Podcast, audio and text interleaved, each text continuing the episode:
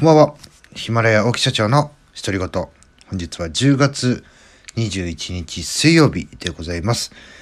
え今日はですね、どういった話をするかというと、音だけで物を売る、まあ、極意というかね、えー、音だけで物を売る、こんなね、有名な、誰しもが知っている番組も、実はラジオから始まっていたという話をですね、えー、ちょっとさせていただきたいなというふうに思います。今日はですね、えー、まあ今日というか、今かな、ちょっとね、えー、仕事を、また、ちょこちょことスケジュール、依頼が入ったので、事務所に来た、あまあ、えー、空き時間にですね、ちょっとラジオ大研究についてちょっと調べて、えー、雑誌を読んで調べていたんですけども、えー、ジャパネット高田。これがね、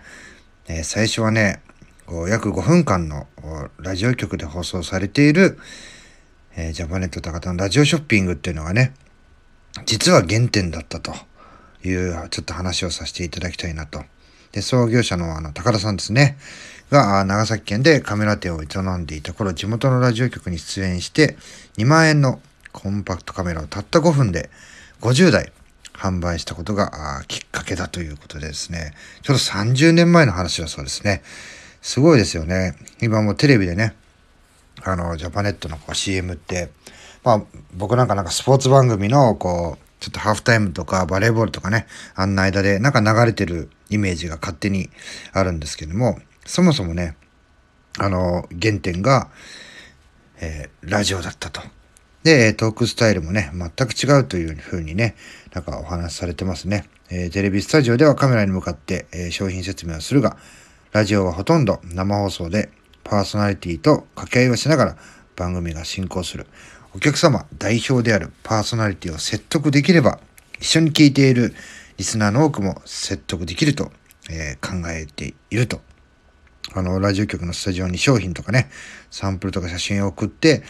パーソナリティの方に使っていただいた感想を聞き出すっていうのがですね、えー、意外と重要で、えー、それをね、一生懸命やっていたと。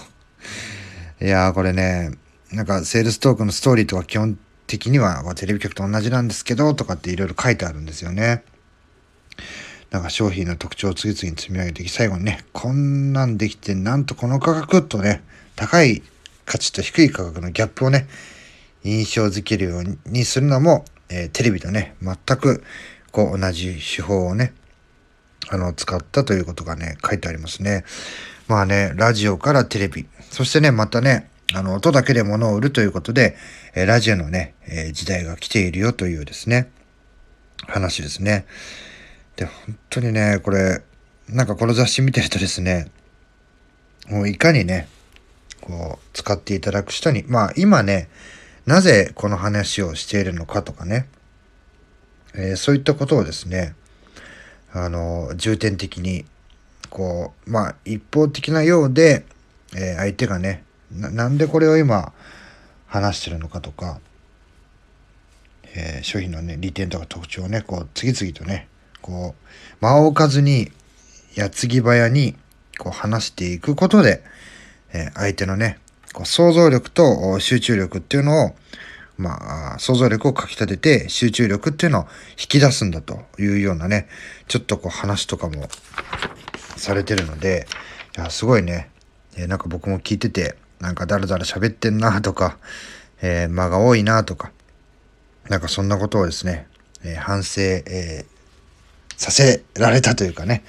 えそんなね、また一つ勉強になるようなお話をちょっとさせていただきました。え実はね、成長市場、すごいラジオ大研究、音だけで、え物を売るごくいいっていうですね、